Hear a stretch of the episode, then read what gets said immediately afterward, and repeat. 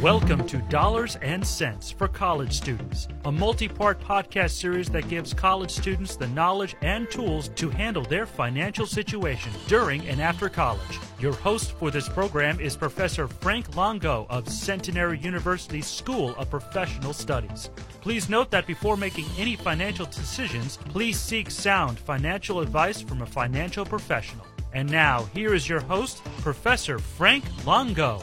Hello, and welcome to Dollars and Cents for College Students. Thank you for joining us. Clearly, we live in difficult economic times. Financial decisions have become more complicated than ever. Interest rates have been low to nearly non existence since the financial crisis. That is, interest rates that banks pay on deposits. We will focus today on interest rates banks pay on deposits and not interest rates consumers and businesses pay on debt. Low bank interest rates were a contributing factor, certainly not the only factor, but they contributed to a rising stock market. Then inflation hit the U.S. economy in a big way. Low inflation rates are actually good for an economy since moderately re- rising prices indicate demand for products, and that stimulates investments and creates jobs. The trouble with significant and sustained inflation is that it creates prices that consumers cannot afford. The additional problem is that the Federal Reserve uses interest rates on loans to lower inflation. Higher borrowing costs can cause a reduction in consumer demand. Inflation continues to be a problem. That's an understatement. Inflation for April decreased to 8.3%, which was lower than March's rate of 8.5%. While that rate decreased slightly, it's still higher than what was forecast, 8.1%. In other words, inflation remains unpredictable and persistent. This led the Federal Reserve to raise key interest rates, causing significant volatility in the stock market. Significant declines in major indices have caused investors to panic. We have discussed the opinions of Suze Orman and Warren Buffett on saving and investing. Today, let's consider the advice of Jim Cramer of Mad Money, who you see on CNBC, and he is the author of many financial advice books. Mr. Cramer says it would be a mistake to get out of the market at this time based on the recent plunge in stock prices.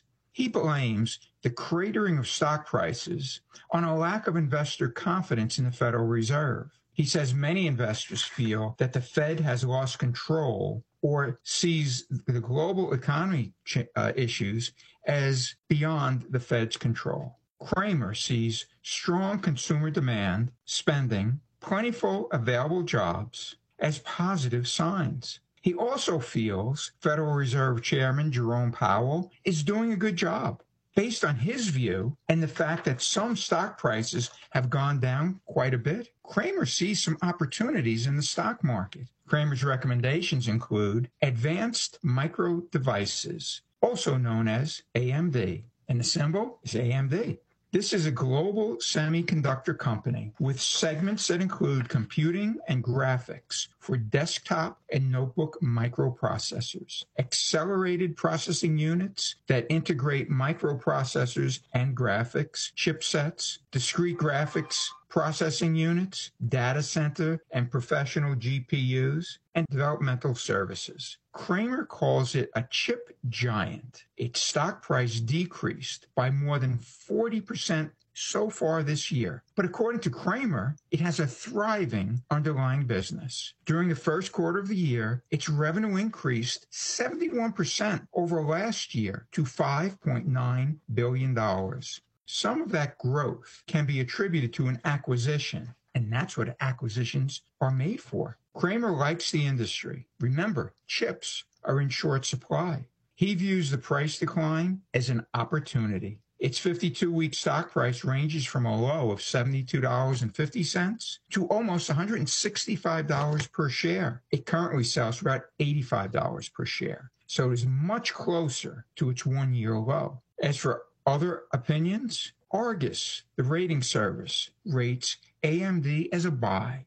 Reuters feels it will outperform the market. Market Edge advises avoiding this company. And Schwab Equity Ratings calls it an A stock. Its beta, or measure of market risk, is 1.85.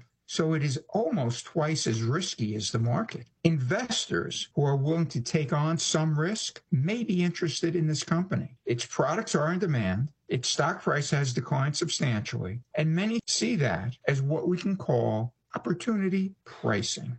Another Cramer recommendation is NVIDIA, symbol NVDA. This is a personal computer gaming company. Its segments include graphics and computer and networking. It also makes virtual GPU software for cloud based visual and virtual computing, automotive platforms, and infotainment systems. Its Omniverse software adds to its capabilities. This chipmaker's stock has declined more than 40% this year. Despite that fact, Cramer sees it and sees its future as bright. Its 52 week stock price range is from a low of $134 to a high of about $346 per share. Currently, it trades for $159 per share. Its beta is 1.59, so it has some price risk.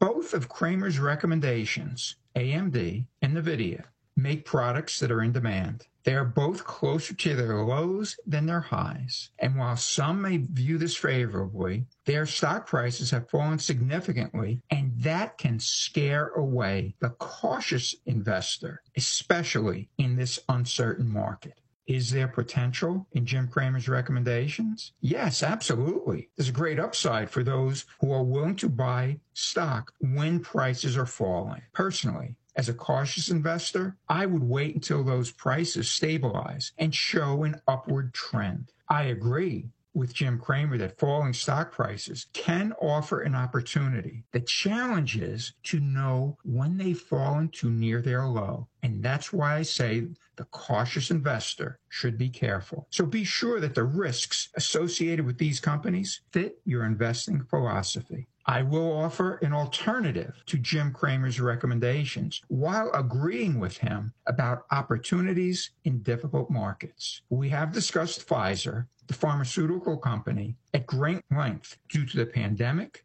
and its vaccines. So let's update Pfizer you will recall that Pfizer is a research based global biopharmaceutical company. It works to discover, develop, manufacture, market, sell, and distribute biopharmaceutical products.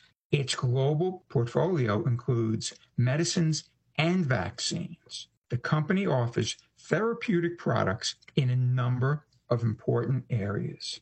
According to the broker Charles Schwab, Pfizer works across markets to develop wellness, prevention, treatments, and cures. It collaborates with healthcare providers, governments, and local communities to support and provide access to healthcare. Its medicines and vaccines provide value for healthcare providers and patients. Through the treatment of diseases, there are significant improvements in health and wellness. It is, as we all know, in the vaccine business. But as a reminder, it is much more than a vaccine company. Recently, Pfizer made an agreement to buy the stock of Biohaven Pharmaceutical Holding Company, paying $11.6 billion in cash. Biohaven makes Nurtec ODT, a dual acting migraine therapy, which is approved for both acute treatment and episodic prevention of migraines in adults. Pfizer is using some of the money it made on vaccines to address another significant concern.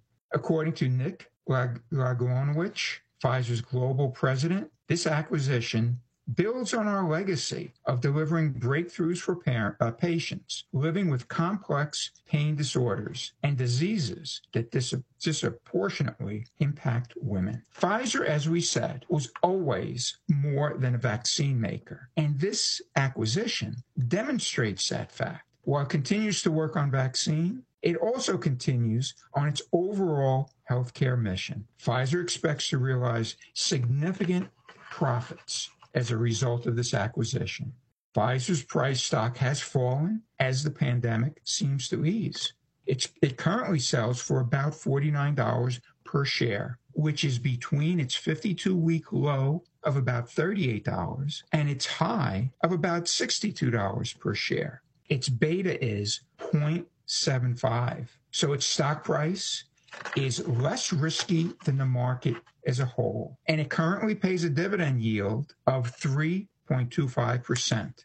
We should also note it has raised its dividend every year since 2012. It also projects significantly higher income. I see Pfizer is a lower risk alternative to Cramer's recommendations. It follows Cramer's view that the market offers opportunities. Pfizer may be a good fit for the cautious investor. It is worth considering even in this difficult market. Until the next time, stay calm, cautious, and purposeful.